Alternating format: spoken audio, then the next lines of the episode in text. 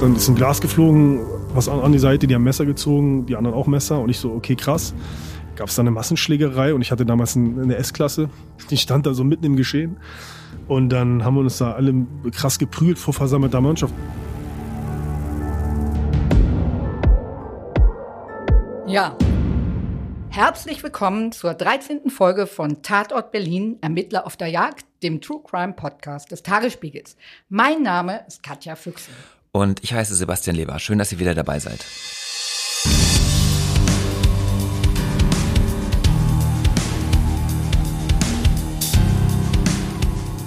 So, lieber Sebastian, heute schon wieder alles ganz anders bei uns. Mhm, nämlich? Heute lernen wir mal keinen Mordermittler kennen. Wir lernen auch keinen Verteidiger kennen und auch kein Opfer eines Verbrechens. Heute schauen wir mal auf die andere Seite, gewissermaßen auf die dunkle Seite des Verbrechens. Genau, und zwar auf einen Mann, der sich im Zeugenschutzprogramm befindet. Kasrat Zageran. So hieß er jedenfalls früher in seinem alten Leben und sein neuer Name ist natürlich geheim. Er lebt unter einer neuen Identität, weil er als Mitglied der Rockergruppe Hells Angels etwas getan hat, was praktisch nie vorkommt. Kasrat Zagaran hat die Seiten gewechselt und gegen seine eigenen Leute ausgesagt.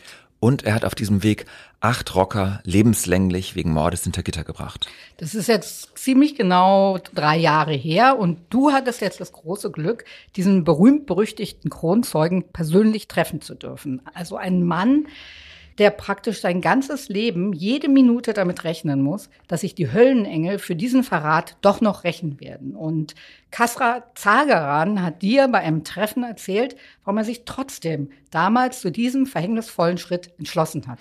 Und er hat mir auch erzählt, wie gewalttätig die Hells Angels sind, wie dreist sie die Öffentlichkeit belügen und welche Regeln und Rituale in dieser Szene tatsächlich gelten.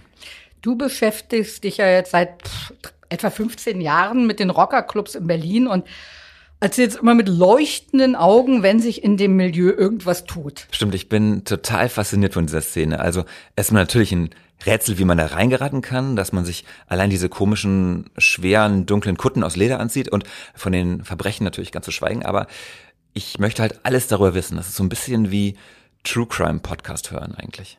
Und ehrlich gesagt, ich habe das nie wirklich verstanden. Also diese Faszination für diese gewalttätigen, kriminellen Männerclubs und nichts anderes sind sie ja, die dann ihre Machenschaften mit irgendwelchen archaischen Ritualen irgendwie verbrämen. Mhm, aber?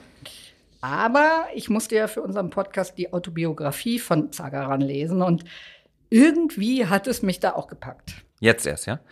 Äh, du weißt schon, wie viele Artikel wir im Tagesspiegel über die Hells Angels geschrieben haben. Ja? ja, aber keiner konnte mir natürlich diesen persönlichen Einblick in diese komplett fremde Welt geben. Und also natürlich vorausgesetzt, er sagt auch die Wahrheit. Jedenfalls habe ich ihm einige drängende Fragen gestellt und Kasra hat die tatsächlich auch sehr offen beantwortet. Um deinen Gesprächspartner so ein bisschen zu beschreiben. Also Zagaran ist 35 Jahre alt und also wirklich ein Bulle. Muskel bepackt, tätowiert bis zum Kinn, kurzgeschorene Haare. Früher hat der Journalisten ganz gerne so mit einem Tritt verscheucht oder mit einem knackigen, und sorry, ich zitiere jetzt echt nur, verpiss dich, du Fotze. Und wie verlief eure Begrüßung so? Äh, ich war baff, was für ein eloquenter, aufgeweckter Gesprächspartner mir da gegenüber saß. Also auch ein sehr selbstkritischer. Okay, dann hat er sich in seiner Rockerzeit immer verstellt oder passt sich der Mann jetzt einfach jedem Gesprächspartner an? Oder Option C hat sich weiterentwickelt, wie wäre es damals so? Mhm. Ja. Also wortkarg war Kasra nur bei einem Thema und zwar seinem neuen Leben im Zeugenschutz. Da darf er nur ganz wenig preisgeben, von, um sich selbst nicht zu gefährden. Aber er hat immerhin gesagt, dass er weiterhin Kontakt zu seiner Tochter hat. Aber darüber hinaus hat sich alles für ihn geändert. Kasra hat mir sein jetziges Leben so umschrieben? Solide, ruhig, normal, sehr spießig, sehr autonomalbürgerlich, was mir vollkommen gefällt. Ich finde es vollkommen cool. Ich meine, wenn man so viel, so viel Unruhe und so viel Stress und so viel Action hinter sich hat, ist man froh, wenn man ein ruhiges Leben. Also ich bin auf jeden Fall froh, dass ich ein ruhiges Leben habe und ich bin fühle mich gut und für das jetzige Leben, was ich habe, bin ich froh drum und auch ist wie so eine zweite, zweite Chance, denke ich. ich bin nicht chronisch kriminell, aber trotzdem, es hätte auch anders ausgehen können. Ne? Von daher, ähm, und da bin ich, ja, vollkommen cool mit. Also ich bin kein ängstlicher Mensch. Ich habe mich noch nie von Angst leiten lassen. Ähm, weil Angst hemmt auch und wird dann wirst du auch, auch irrational und dann lebst du ja nicht mehr. Also ich möchte da schon leben, ja. Und wir leben immer noch in Deutschland, wir sind ein freies Land und ein gutes Land und ähm, von daher lasse ich mir jetzt meine Lebensqualität nicht irgendwie irgendwie von irgendwelchen äh, äh, Kriminellen oder irgendwelchen Leuten irgendwie äh, nehmen oder vordiktieren. Ich passe auf, ich bin schon wach, ich gucke in gewissen ähm, Regionen oder beziehungsweise ähm, wenn ich irgendwo bin, habe natürlich auch nach wie vor einen engen Draht zum, äh, zum, zu, zur Polizei und äh, zu den zuständigen Behörden, die ja nach wie vor ein Auge auf mich und nach wie vor auch äh, Personenschutz und auch Leute, die aufpassen, ist der Staat ja auch verpflichtet und das passt schon so, wie es ist und wir sind alle begrenzt auf diesem Planeten. Von daher lasse ich mich von irgendwelchen Typen schon gar nicht von denen irgendwie mein Leben irgendwie bestimmen. Was sie dann irgendwie tun würden, wenn ich jetzt ängstlich durch in die Welt gehen laufen würde. Deswegen sitze ich jetzt hier bei dir und wir können äh, hier quatschen, weißt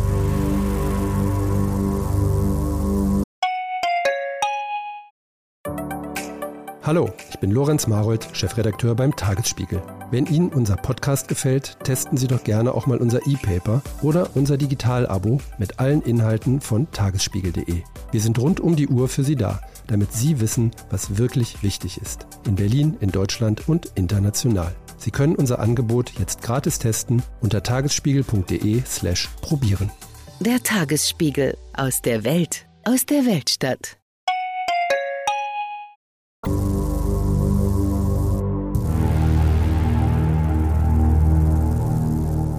Hast du eigentlich vorher schon mal jemanden zum Interview getroffen, der im Zeugenschutz lebt? Mm, nee, ich hatte mir das Treffen auch ehrlich gesagt ein bisschen anders vorgestellt. Ich dachte, ich müsste mir jetzt so vielleicht so eine Augenbinde aufsetzen und dann werde ich so an einen geheimen Ort gebracht. Aber ja. Und? War's so? Nee, er ist einfach zu uns nach Berlin in den Tagesspiel gekommen. Also saßen wir nebenan und er fing an zu erzählen, warum er sich seinem Präsidenten Kadir Padia nicht mehr verpflichtet gefühlt okay, hat. Okay, halt. Jetzt, äh, also jetzt nicht so schnell. Also für alle, die nicht ganz so vertraut sind mit der Materie, müssen wir jetzt noch mal ein bisschen früher ansetzen, ein paar Schritte zurückgehen. Also, ganz Basics. Was wurde zum Auslöser für Zagerans Verrat? Der Mord im Wettbüro im Januar 2014 in Berlin. Erzähl. Okay, also Rockerclubs haben ja Ortsgruppen.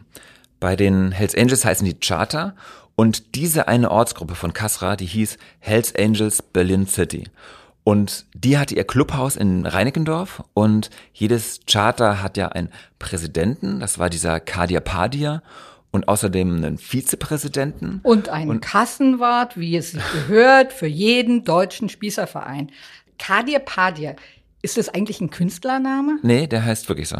Ich habe das mal nachgeguckt. Also der Jungenname Kadir bedeutet kräftig, mächtig und Padir könnte an Pedir oder so angelehnt sein und dann bedeuten mächtig Lärm machen. Okay, das passt ja. Jedenfalls gab es damals noch einen anderen Schwerkriminellen und der hat sich mit dieser Ortsgruppe angelegt. Also hat quasi offen deren Macht in Frage gestellt. Und dann hat Kadir Padir befohlen, den zu ermorden. Und dann sind 13 seiner Leute, Kasra kommt als Sechster oder Siebter rein, im Gänsemarsch in dieses Wettbüro rein und einer hat den Mann, nämlich der Erste, hat dann den Mann erschossen. Ja, wobei das nur der Höhepunkt einer langen Kette von Gewalttaten dieser Gruppe war. Das Charter hatte nicht viel Geld, aber waren halt gewalt, äh, gewalt äh, äh, technisch einfach die Manpower hier in Berlin, auch deutschlandweit. Ja, also es ist nicht nur auf Berlin begrenzt, sondern wirklich bundesweit das stärkste Charter gewesen, auch gewalttätigste und somit auch äh, ganz weit oben in der Nahrungskette also vom, vom, vom, vom, ne, vom Standing her.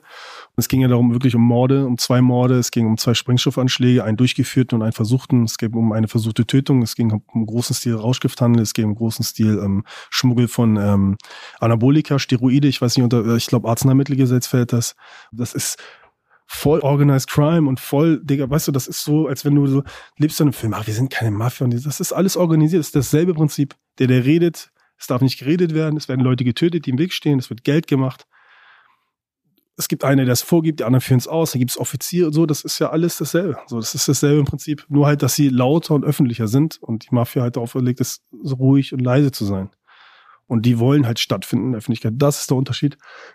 Aber im Grunde genommen ist es dasselbe. Kasrat Zagaran hatte zumindest Kenntnis von mehreren Morden, wie er selber sagt, Sprengstoffanschlägen und Rauschgifthandel. Und er steckt bis über beide Ohren in dieser Szene. Und Als er nach dem Mord im Wettbüro festgenommen wird, wechselt er, um seine eigene Haut zu retten, mal schnell die Seiten. Also er packt gegen alle ehemaligen Brüder aus, entwickelt sich in Windeseile zum langweiligen Otto-Normalverbraucher, der sein deutsches Heimatland liebt. Sag mal, bist du sicher, dass der uns nicht zum Narren hält? Ja, also den Verdacht könnte man natürlich haben, aber warte mal, was er hier noch alles preisgibt. Dann kannst du am Ende selbst entscheiden. Okay, ich gedulde mich und bin gespannt. Aber dann erzähl doch mal, wo die Wandlung vom Saulus zum Paulus eigentlich ihren Anfang nahm. Geboren ist Kasra in Norderstedt, das ist bei Hamburg. Und sein Vater war Optiker und seine Mutter Erzieherin.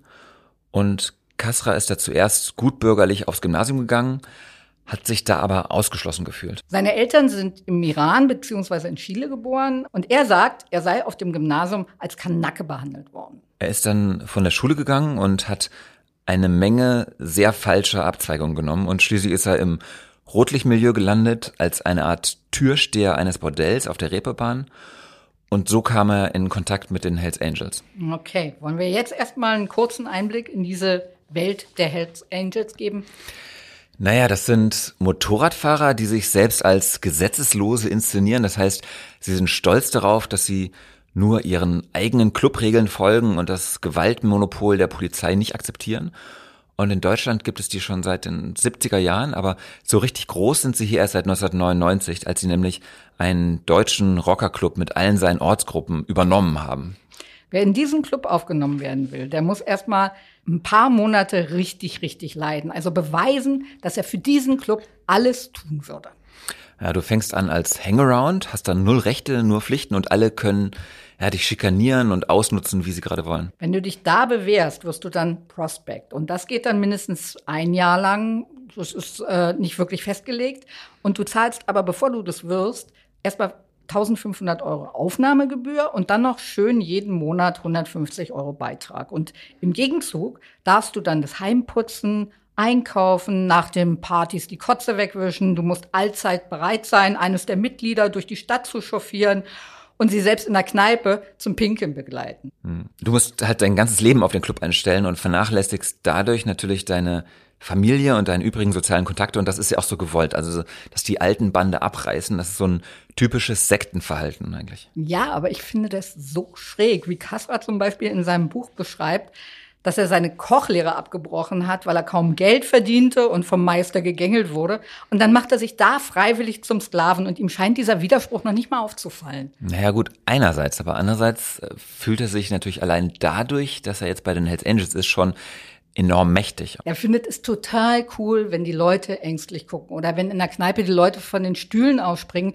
weil seine angsteinflößende Truppe reinmarschiert. Hm, jetzt macht er eben Eindruck und das hat mir auch bei unserem Gespräch sehr gut gefallen. Kassra sagt, es gibt durchaus starke Unterschiede, weshalb jemand Hells Angel werden will. Meiner Meinung nach äh, gibt es so drei Motive und drei Charaktere, die so irgendwie in den Club einsteigen. Die gibt es einmal den Typen, der Anerkennung und Zugehörigkeit möchte. Dann gibt es den Typen, der wirklich äh, das, das Bedürfnis hat, Leute zu unterdrücken, Leute zu misshandeln, physisch oder mental, Leute zu, zu, zu, zu unterdrücken, sie unter sich unter sich zu stellen und wirklich äh, sadistische äh, Veranlagungen haben, charakterlich. Und dann gibt es natürlich den Typen, der straight business orientiert ist, der sein Geld machen will oder gerne sein Geld hat und schützen will durch die Struktur, die er sich dann hinter sich versammelt. Und das sind meistens die, die dann in der Nahrungskette ganz weit oben sind. Also sprich Präsidenten, Sergeants, also meistens sind äh, meistens Präsidenten. Und ähm, das sind so die Charaktere, die ich jetzt in meiner Erfahrung oder meiner Wahrnehmung in der Zeit, wo ich Mitglied war und dann bis zum Ausstieg halt so diese überwiegenden ähm, oder eigentlich nur so eine Leute sind, die in den äh, in die solche Strukturen, sie Hells Angels in dem Fall äh, gehen und dann Mitglieder werden. Ja, also es ist alles relativ berechnet, alles Opportunisten irgendwie. Ja, also keiner möchte da irgendwie positiv die Welt verändern oder was, was auch immer, sondern, äh, oder es gibt da, gab ja in Leipzig mal irgendwie so eine Kinderveranstaltung, wo sie gemeinnützig irgendwelche Kinderdinger machen wollen. Das ist natürlich lächerlich, das ist ein Promo, Propaganda, Promo-Move, um sich irgendwie nach außen im Netz darzustellen. Das ist natürlich Bullshit.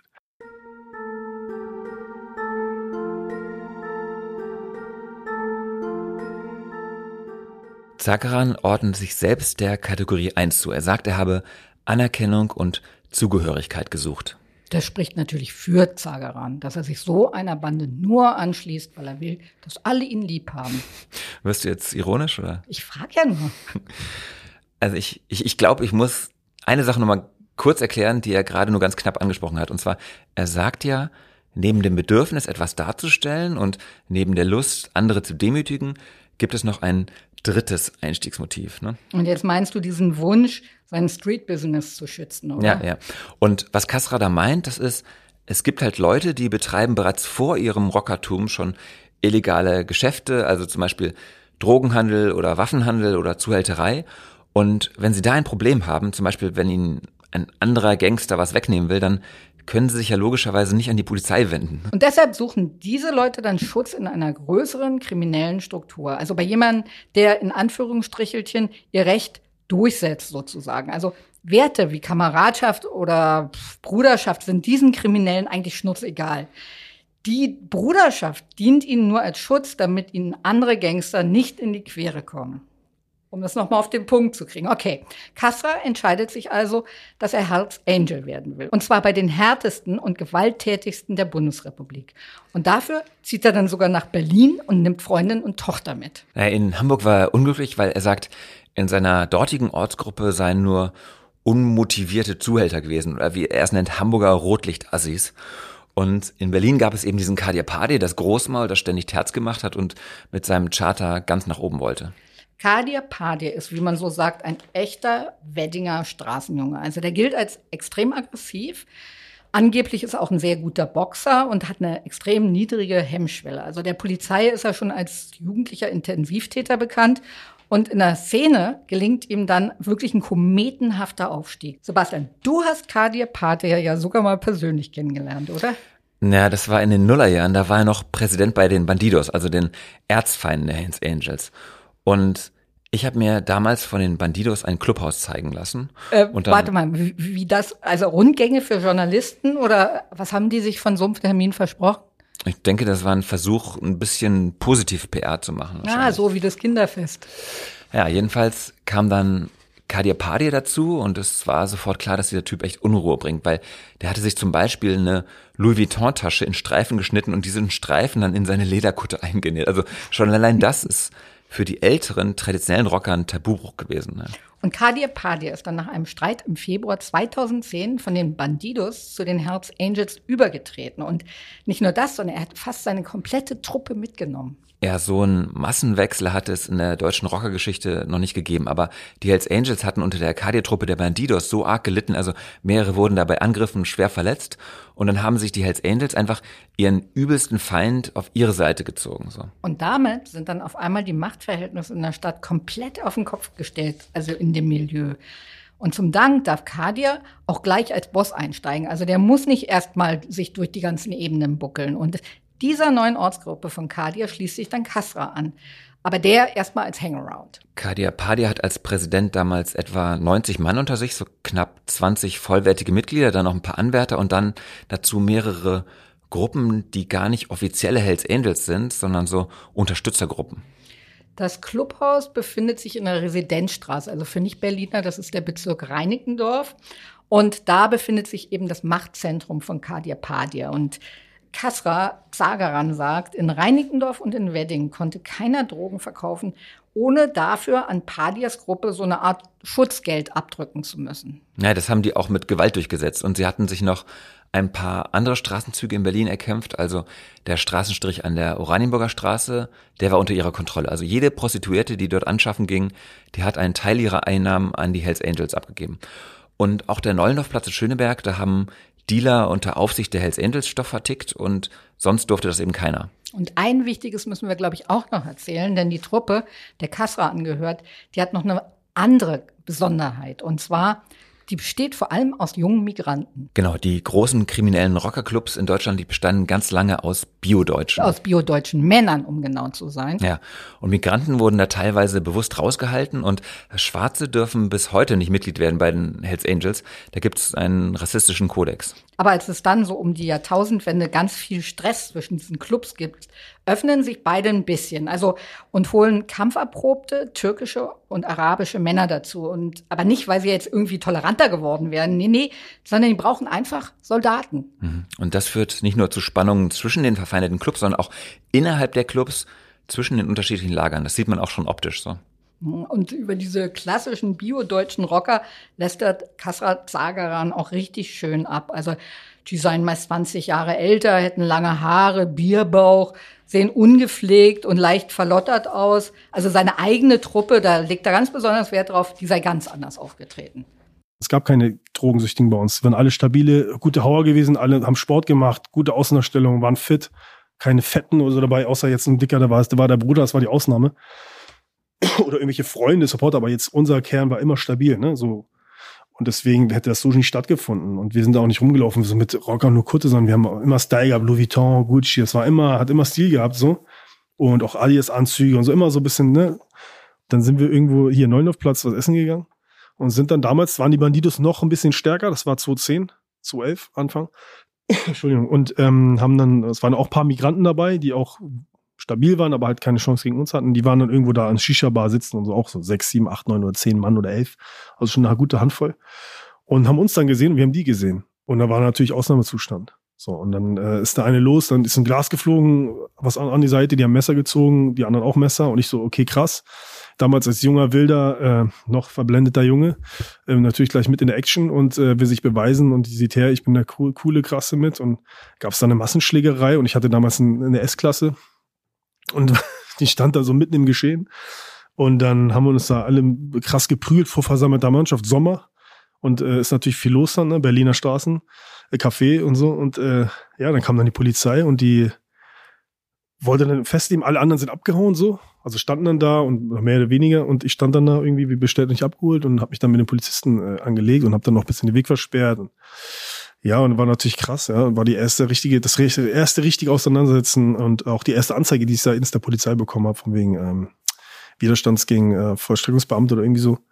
Und ja, das war das erste Mal. Und auch gleich mit den Bandidos da eine Massenschlägerei zu haben, ist natürlich krass. Ne? Ich habe vorher Bandidos nie gesehen. Er hat sich also mit Polizisten angelegt und die attackiert, damit seine Brüder, die bereits vorbestraft waren, entkommen konnten. Er hat sich also quasi für den Club geopfert. Das hat ihm intern, also in diesem komischen Paralleluniversum viel Ehre in Anführungsstrichen eingebracht. Ja, aber abgesehen von dieser vielen Ehre hat ihm dieses Clubleben vor allem Dingen erstmal Schulden eingebracht. Ja, weil er als Einsteiger da monatelang 24-7 für den Club schuften musste, also nicht mal theoretisch Zeit gehabt hätte für einen richtigen Job. Dafür durfte er dann aber noch zigtausend für eine Harley Davidson ausgeben. Mhm, denn die Harley ist eine, eine Grundbedingung, also das wichtigste Statussymbol, wenn du bei den Hells Angels mitmachen willst. Und das finde ich auch so absurd. Wenn du dann wieder aussteigst, darfst du die noch nicht mal behalten, sondern die bleiben bleiben dann bei äh, dem Club, im Clubvermögen sozusagen. Also, aber Kasra kauft sich also für viel Geld nun seine Harley, aber danach steht die eigentlich nur auf dem Hof rum, weil er gar nicht Motorrad fährt. Ist das normal? Na, bei den Hells Angels schon. Es gab mal in Deutschland eine Gruppe der Mongols, die sind ungefähr genauso brutal wie die Hells Angels. Und in dieser Gruppe besaß aber nur überhaupt eine einzige Person einen Motorradführerschein. Und diese Person hat sich dann auch totgefahren. Okay, also ich verkneife mir jetzt einen Kommentar. Nicht, dass die mir irgendwann alle selbst noch die Knochen brechen. Aber Kasra jedenfalls hat dann irgendwann Türsteherjobs in einer Diskothek übernommen und für eine Inkasso-Firma gearbeitet, um seine Schulden abzubauen. Und weißt du, was mir an seiner Autobiografie noch so, immer so einen Spaß gemacht hat? Mhm, na sag. Dass ich beim Lesen etliche Mordermittler wieder getroffen habe, gewissermaßen, die wir hier in unserem Podcast schon vorgestellt haben. Also nicht namentlich, aber für Eingeweihte ganz klar erkennbar. Erinnerst du dich zum Beispiel an Volker Herzberg? Das war der Vernehmer aus der ersten Folge, der tätowierte Torso. Genau. Und Herzberg ist ja, wie wir damals erzählt haben, nach seiner Zeit in der Mordkommission dann zum MEK gegangen. Und da war er dann zuständig für Rotlicht und Rocker. Also auch für die Truppe, in der Kasra Zagaran war. Äh, was hat Herzberg denn über Kasra erzählt? Dass der damals eigentlich gar nicht so auffällig war. Also das war eher so ein Mitläufer als ein Anführer. Und es habe etliche Jungs in der Truppe gegeben, die deutlich präsenter, gewalttätiger und ruppiger agierten. Also die immer gleich auf 180 waren. Damals gibt es bei der Berliner Polizei ein Dreigestirn für die Rockerbekämpfung. Die Sachbearbeitung, also die Schreibtischtäter, dann die Informationsgewinnung, auch Petzenführung genannt. Das sind V-Männer, Verräter, verdeckte Ermittler und die Operation. Ja. Genau. Und das sind dann Herzberg und seine Leute. Und ähm, das sind die sogenannten fähnekundigen Beamten, auch Turnschuhpolizisten genannt. Also die Operation hatte jedenfalls die Aufgabe, Präsenz in der Szene zu zeigen und Erkenntnisse zu sammeln über die mhm. Und Kassra hat mir erzählt, dass das für die Rocker überhaupt nicht lustig war, dass diese Nadelstiche wirklich einen Effekt hatten. Wir haben so einen hohen äh, Polizeidruck gehabt, das ist unfassbar. Also nur mal so, um den Zuhörern so ein kleines Bild zu verschaffen, wie das war, der Alltag eines Hells Angels damals. Wir sind siebenmal am Tag kontrolliert worden. Also wirklich. Und das ging mal eine Stunde. Also sieben Stunden am Tag wurde ich, also hintereinander am, im Laufe des Tages wurde ich kontrolliert. Am Kudamm beim Essen, beim Gosch war ich mal essen, weiß ich noch, da bin ich gerne essen gegangen, weil die gute Scambis hatten. Da haben die, bin ich, sind die rein, raus, kontrolliert Stunde, alles durch ins Auto raus, kontrollieren. Dann bin ich weitergefahren, irgendwo Tempelhof kurz ran, hab was gekauft, keine Ahnung, da haben die, wie gesagt, gleich raus, ran, wieder kontrolliert, also. Und das waren dann immer dieselben.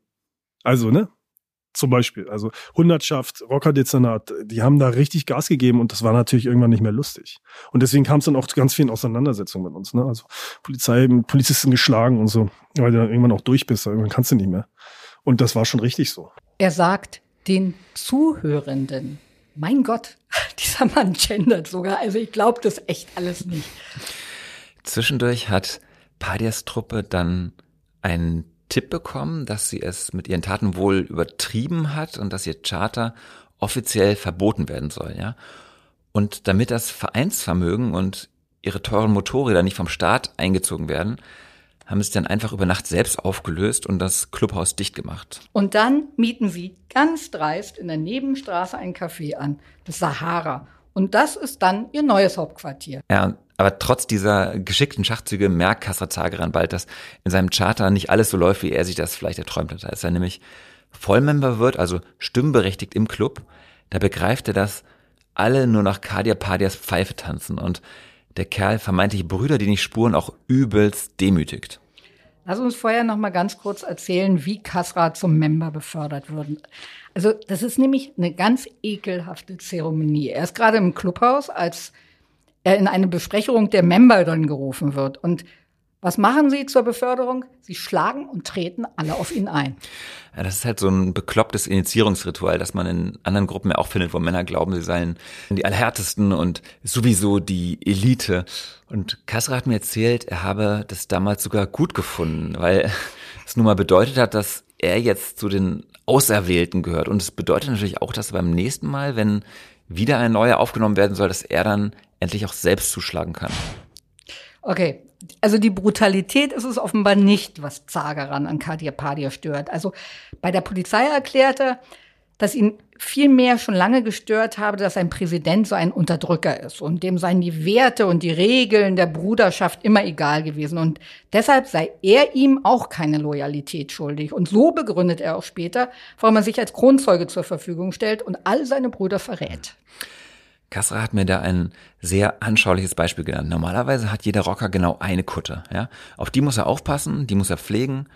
Aber Kadir Padi, der hat sich an diese Regel nicht gehalten und der hat einfach drei Kutten gleichzeitig. Eine fürs Ausgehen, eine fürs Rumfahren, eine für Clubbesitzung und das war ein Regelbruch, der sagen sollte so, ich bin hier Gott. Kadir Padi ist ein ganz äh, berechnender, kalkulierender Charakter, der auf Macht aus ist er braucht das, glaube ich. ich äh, er könnte, glaube ich, nicht existieren, wenn er nicht die Möglichkeit hätte zu führen. Das ist so ein Führerkult, den er, glaube ich, in sich trägt. Den hat der Braucher.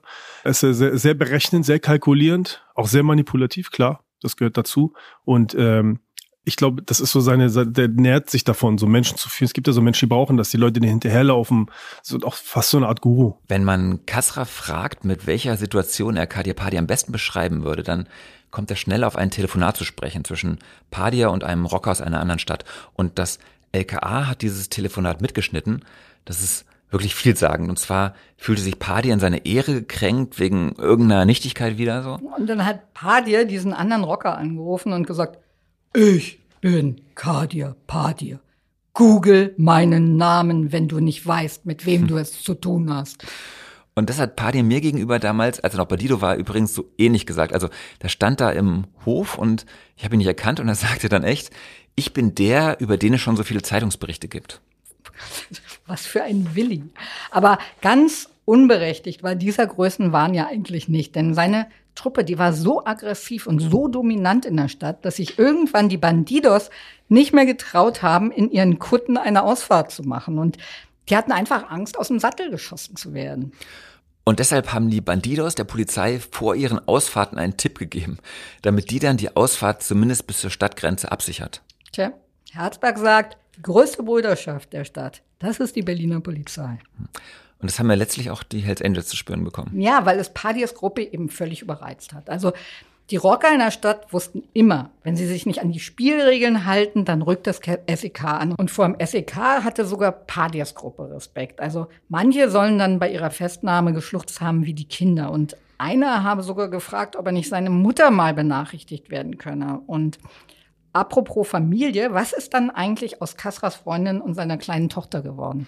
Hm. Seine Frau und er haben sich in Berlin schnell entfremdet, weil ihm der Club immer wichtiger war. Ne? Also ein Anruf und er ist wieder los. Äh, Im Kosmos der Rocker sind die Frauen ja sowieso nur Beiwerk. Der Club selbst ist natürlich eh nur für Männer, aber einige Rocker schicken ihre Partnerinnen auf den Strich. Ja. Wobei unter den Rockern haben die Frauen auch manchmal zu Streit geführt.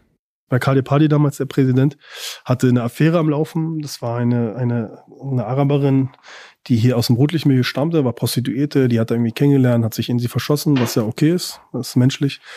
Und die hat sich irgendwie zwölfmal, ich lüge wirklich nicht, den Namen auf, seinen, auf ihren Körper tätowiert. Und so nach dem Motto, das ist mein Eigentum. Ich, ich, äh, ein anderer Member hat das auch gehabt, dass da so der, der Name drauf stand und äh, das so als Eigentum deklariert wurde. Die Frauen wollten das natürlich. Es war jetzt nicht wie Vieh, du musst jetzt so, ne? Aber das gibt's natürlich auch, aber das war in dem Fall nicht so. Und ähm, ja, das ist dann so nach dem Motto, das ist meine Frau und alle im Milieu wissen natürlich, da heißt Abdul oder da heißt, weiß nicht, Perser meinetwegen oder ich oder Khadir. Jeder wisst, weiß natürlich in dem Bereich, okay, die gehört zu ihm und das ist seine und äh, um Gottes Willen, Finger weg.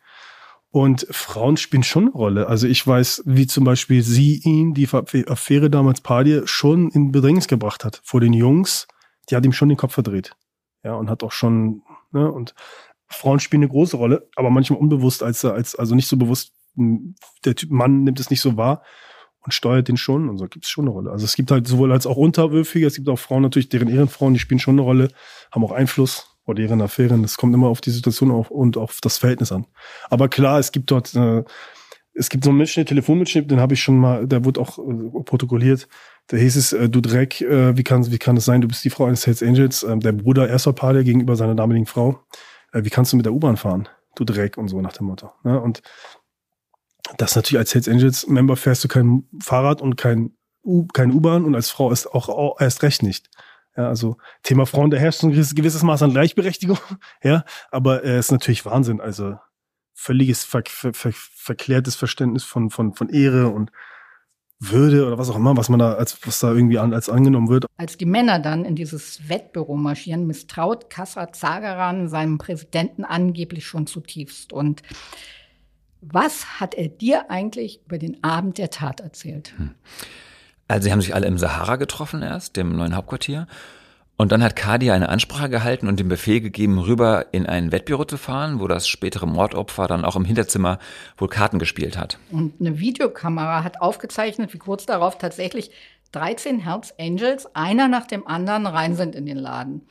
Als der erste vorne dann mehrfach auf das Opfer schießt, sind die letzten gerade kurz hinter der Tür eigentlich erst angekommen.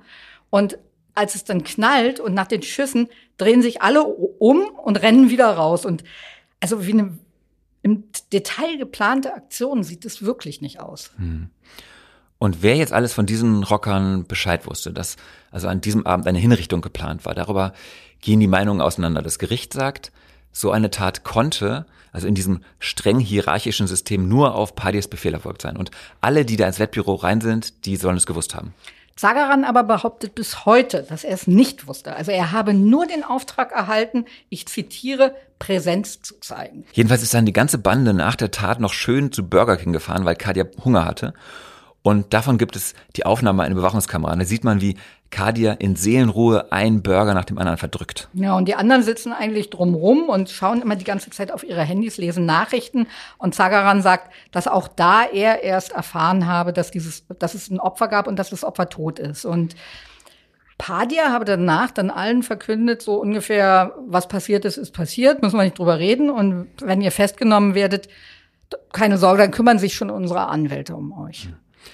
Und in seiner Gefängniszelle wird Zageran bald misstrauisch und fragt sich, ob der Anwalt, der für ihn abgestellt war, überhaupt in seinem Sinn handelt oder nicht eher im Sinne des Clubs. Ähm, der Anwalt hätte ihn zum Beispiel kein einziges Mal gefragt, was ist denn wirklich passiert überhaupt? Und da schwant dann Zageran, dass es ziemlich möglich wahrscheinlich ist, dass er mit seinen Brüdern viele, viele Jahre hinter Gitter wandern wird, während Kadir Padir da draußen fein raus sein könnte. Und dann hat er ausgepackt. Und aber Kronzeuge wirst du eben nur, wenn du wirklich komplett die Hosen runterlässt. Also er musste auch gegen seine ehemaligen Brüder, denen er ewige Treue geschworen hat, aussagen. Und zwar komplett. Für die war ich ein Sechser, war ich ein Jackpot, Sechser im Lotto. Das hat auch damals der Oberstaatsanwalt Kamster, der jetzt in Pension ist, den ich sehr respektiere, sehr, sehr äh, cooler Typ gewesen wundert jetzt einige, dass ich sage, äh, auch wenn er die Anklage vertreten hat äh, und äh, seine Kollegen, die geschrieben haben, trotzdem ein gerader Mann und äh, habe den positiv in Erinnerung, wünsche ihm alles Gute. Und äh, der hat es damals auch gesagt, auch in die Kamera gesagt hat, ähm, das ist ein Sechser Lotto aus unserer Sicht. Und die haben ja auch achtmal lebenslänglich also es gibt kein Urteil in der deutschen Justizgeschichte, wo es achtmal äh, lebenslänglich in einem Verfahren gegenüber äh, Angeklagten gab. Das gibt es nicht. Und ich habe auch beim Landeskriminalamt mittlerweile auch privat zwei, drei Freunde, denen habe ich noch Kontakt aus diesen Abteilungen und mit denen stehe ich noch so im Austausch. Sage natürlich nicht wer, aber und ja, von daher, das passt alles. Und ich habe für mich auch gelernt, der Polizie, Polizei ist nicht der Feind. Hallo, ich bin Anke Mürre, stellvertretende Chefredakteurin beim Tagesspiegel. Vielen Dank, dass ihr unseren Podcast hört. Wenn er euch gefällt, dann probiert doch auch mal unsere digitale Zeitung aus. Als E-Paper oder Digitalabo auf tagesspiegel.de. Hier bekommt ihr täglich einen guten und verlässlichen Überblick über alles, was für euch wichtig ist. Aus Berlin, Deutschland und der Welt. Jetzt einfach gratis testen unter tagesspiegel.de slash probieren. Wir freuen uns auf euch. Der Tagesspiegel aus der Welt, aus der Weltstadt. Echt jetzt? Die Polizei, dein Freund und Helfer. Musstest du da nicht auch lachen? Nee, also das erkennt, dass da jetzt ein altes Feindbild zerbröselt und dass man im Leben differenzieren muss und dass es nicht nur schwarz und weiß gibt, das finde ich eigentlich ziemlich glaubwürdig. Also verstehe das jetzt bitte nicht falsch, aber ich habe mich mal ein bisschen umgehört, weil ich wissen wollte, ob das wirklich alles so stimmt, was Kasrat Zagaran schreibt und erzählt. Mhm. Und? Hm, die Ermittler sagen, er beschreibt sich und seine Motive natürlich in einem sehr sanften und sehr ehrenwerten Licht, aber geschenkt. Also das finde ich wirklich legitim. Aber ansonsten heißt es, er hat als Kronzeuge komplett und vor allem wahrheitsgetreu ausgepackt und er habe auch das Wesen und das Wirken von Kadir Padir sehr, sehr treffend beschrieben. Kannst mal sehen. Äh, wobei einfach so geglaubt haben die Amten ihn, als er ausgepackt hat, wahrscheinlich nicht, ne? Nee, natürlich nicht. Also das lief bereits wie in unserer ersten Podcast-Folge beschrieben. Und da ging es ja um die Kunst der Vernehmung. Das heißt, zwei Vernehmerinnen sitzen mit dem Beschuldigten und seinem Verteidiger in einem dieser kargen Vernehmungszimmer und eine Protokollantin schreibt alles live mit. Und nebenan sitzen die Chefs an ihren PCs und lesen live alles mit. Und wenn dann Zagaran irgendwas behauptet, was sich überprüfen lässt, schicken die parallel ihre Ermittler los. Und die Vernehmungen haben sich über viele Tage hingezogen. Ich glaube sogar über Wochen. Und Zagaran redete und redete und die Ermittler überprüften und überprüften und überprüften jedes Detail. Und am Ende gab es 800 Seiten reine Vernehmung. Es gibt da eine Szene im Buch, da beschreibt Kasrat Sagaran, wie er dieses Musst du meinen Namen googeln äh, Telefonat nachspielt. Und danach kommt dann der zuständige Ermittler in das äh, Vernehmungszimmer rein und sagt, du hast es gerade genau so wiedergegeben, wie wir das auf unseren Tonbändern mitgeschnitten haben. Und er selbst hatte das Gefühl, dass da das Eis zwischen ihnen und den beiden Vernehmerinnen gebrochen war und dass sie ihm nun wirklich glaubten. Ja, davon hat mir Zagran auch erzählt. Nach einem guten Tag oder am zweiten Tag kamen sie dann rein, ich habe zehn Minuten gesprochen, kamen die dann rein, so alle mit Herrn Vogels. Kurz, wir machen das und das, den und den Komplex, dann ist er raus und dann hieß es, Herr Zagran, wir wollten Ihnen nur sagen, ähm, wir haben einiges von ihm verifiziert, so war's und äh, möchten Sie Weintrauben haben? Und hat mir das dann so rübergeschoben. Das werde ich nicht vergessen. Herr Schoppe, mein Anwalt, hat es damals gefeiert. Wir haben letztens noch drüber gesprochen. Das sind so, manchmal sind das Situationen, die sind so ne, einprägend und dann schobt sie das so rüber. Und äh, da ist so die, ich sage immer so imaginäre Eiswand, die dann irgendwie stattgefunden hat. Von beiden Seiten ist dann gebrochen und von da an war das mega entspannt, äh, sachlich, professionell, aber immer sehr respektvoll, sehr anständig. Wir haben uns auch mal so ein bisschen äh, privat ausgetauscht auch wirklich ehrlich, also keine manipulative, wenn man sagt, Polizist ist Good Cop, Bad Cop, sondern wirklich sehr ehrlich und hat gesagt, jetzt sag ich, glaube Ihnen. Sie haben da, ich bin davon über, Sie wissen nichts. Ich habe Sie positiv in Erinnerung und sie hat auch zu mir gesagt, Mensch, sagen, wissen Sie was, Sie sind so intelligent, Sie hätten alles werden können. Sie hätten auch Polizist werden können, so wie Sie hier mitarbeiten und so. Schade, aber ich wünsche Ihnen alles Gute für den Weg und das letzte Mal habe ich Sie gesehen, ähm, vor Gericht, da hat sie mich so gegrüßt, aber ich kann nicht zurückgrüßen. Mein Anwalt hat gesagt, du tust bloß nicht zurückgrüßen, weil das ist das, was scheiße ist. Ne? Wenn die Leute, das nehmen sie sofort auf. Was ist das hier für Verhältnis? Freundschaftlich grüßen und so, dies und das. Er klingt ja fast ein bisschen verliebt, aber im Wesentlichen bestätigen die Ermittler alles. Und ähm, das haben sie auch in ihren Zeugenaussagen vor Gericht getan. Aber sag mal, Sebastian, jetzt auch noch öffentlich diese treue Schwüre auf den Rechtsstaat. Glaubt Zagaran eigentlich, dass er mal eines natürlichen Todes sterben wird, also dass ihn die Hells Angels nie finden werden, also mit seiner Statur und den ganzen Tätowierungen äh, bis zum Hals. Man erkennt ihn doch sowieso überall. Sogar sein Hells Angels Tattoo hat er noch. Das ist ein großer Totenkopf auf seinem linken Arm. Und eigentlich hätte den nach seinem Ausstieg entfernen müssen, so besagen es die Clubregeln. Ne? Und wer sich dann weigert, dem wird dieses Tattoo zwangsweise entfernt, also zum Beispiel übertätowiert. Aber es gab auch schon, also es ist wirklich dann nur die sanfte Methode, es überzutätowieren. Es gab aber auch schon Fälle, wo Hells Angels, die rausgeworfen wurden, das Stück tätowierte Haut mit einem Messer rausgeschnitten wurde, oder? So sind eigentlich die Regeln, ja.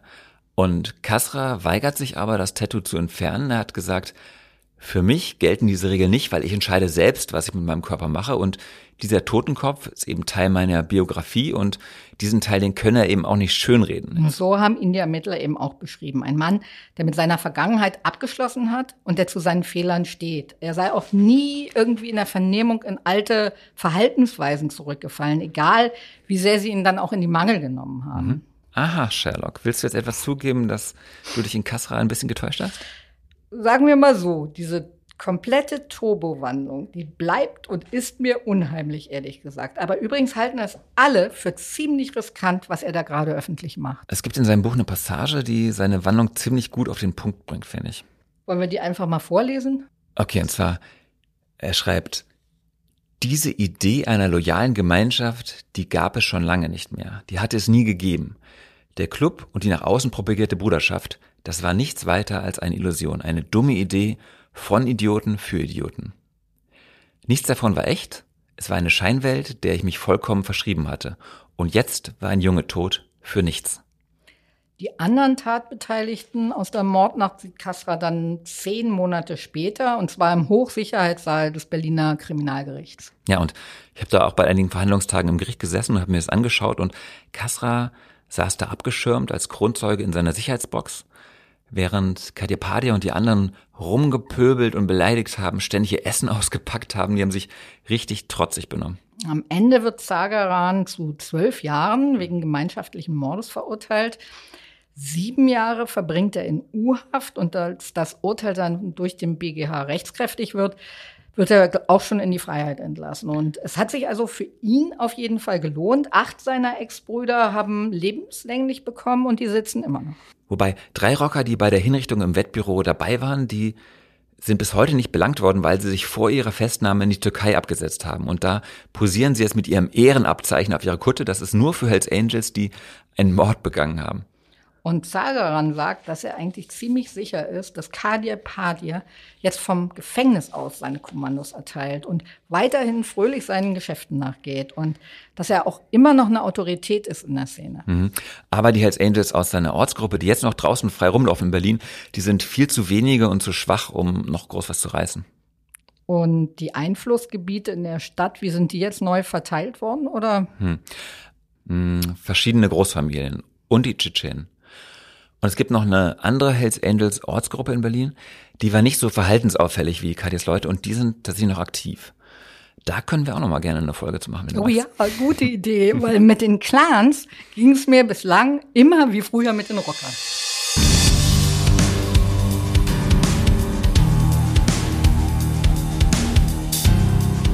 Liebe Hörerinnen, das soll es für heute gewesen sein mit Tatort Berlin Ermittler auf der Jagd. Wir sagen wie immer herzlichen Dank bei Heiko Bär für die Produktion und Uwe Letzner für den Sound. Und natürlich vor allem bei euch fürs Zuhören.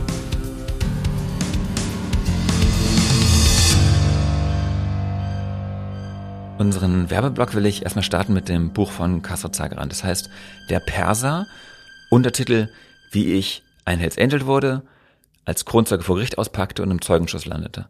Und das Buch erscheint am 19. Juli im Riva Verlag. Was haben wir noch?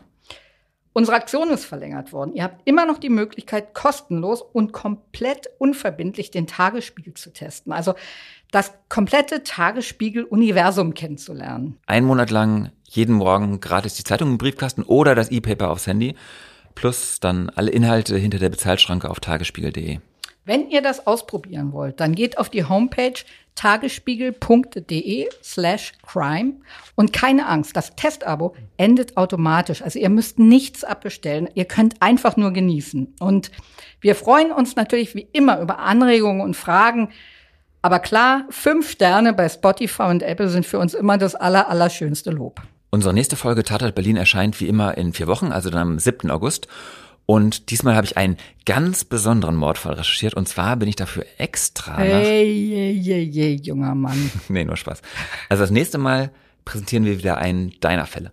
Und dabei sind sowohl die Ermittlung als auch die Kommissarin, die wir da kennenlernen werden, wirklich was ganz Besonderes. Ganz genau. Barbara Blum wird uns den Fall ihres Lebens erzählen und gleichzeitig noch auf die Höhepunkte ihrer Laufbahn zurückblicken. Also sie selbst geht nämlich im August in Rente, aber wie das bei diesen Ermittlern immer so ist, so ganz sicher ist es dann doch noch nicht, denn ihren jüngsten und ihren letzten Fall, den will sie ja auf jeden Fall noch zu Ende bringen.